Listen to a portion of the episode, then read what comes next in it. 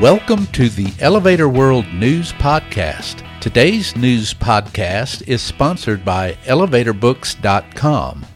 From educational programs and books to unique gift ideas and more, the only website you need is ElevatorBooks.com. This site offers books and materials on maintenance, safety, history, legal issues, technology, and more. Start browsing today at elevatorbooks.com. This is your daily industry news update for August 31st, 2020. In today's news, officials in India's Haryana state, with an eye toward public safety, have amended their lift law. A high rise in Sydney's central business district has topped out.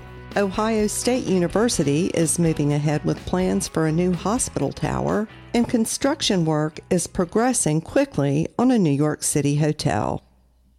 During a monsoon session on August 26th, lawmakers in the northern Indian state of Haryana amended the Haryana Lifts and Escalators Act 2008 to allow elevator emergency rescue devices, or ERDs, that include sufficient power backup, enabling them to operate during power outages, Outlook reports. The ERDs would be able to land on the desired floor and continue operating for at least 15 minutes. Approved during a session that was abbreviated due to a sharp rise in coronavirus cases in Haryana, the amendment was part of a raft of measures that included passage of bills aimed at stimulating the battered economy by providing tax relief, making some processes more efficient, and increasing borrowing limits. A 134 meter tall office tower, the centerpiece of a project in the Sydney Central Business District, has topped out, the urban developer reported on August 24th. The tower, developed by Brookfield Properties and designed by Architectus and Make Architects, includes 59,000 square meters of office space atop a new transit hall across from the Wynyard train station. The 27 level building being constructed by Multiplex will include 7,000 square meters of high end retail. And the project incorporates the historic Shell House and its iconic clock tower. Architectus CEO Ray Brown said the entire site is now connected, with the public transportation interface and retail amenities being transformed.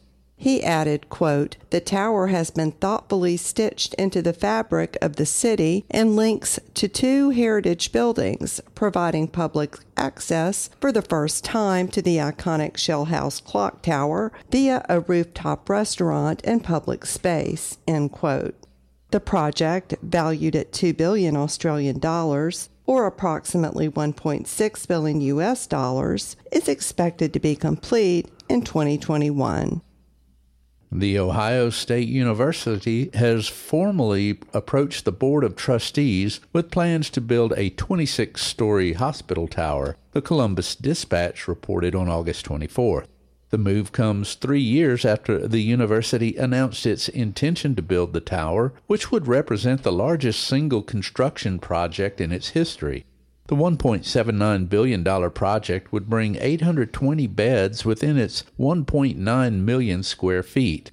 The glass and brick architecture is designed to maximize light in patient rooms, which is meant to improve patient outcomes. The facility will have a garden area on a terrace atop the second floor on the west facing side and a parking garage, and will offer diagnostic, treatment, and inpatient areas, an emergency department, operating rooms, and critical care. The tower is targeted for a 2026 opening. Quick progress is evident on the exterior of the Hilton Grand Vacation Hotel at 12 East 48th Street in New York City's Midtown East. New York YIMBY reported on August 25th.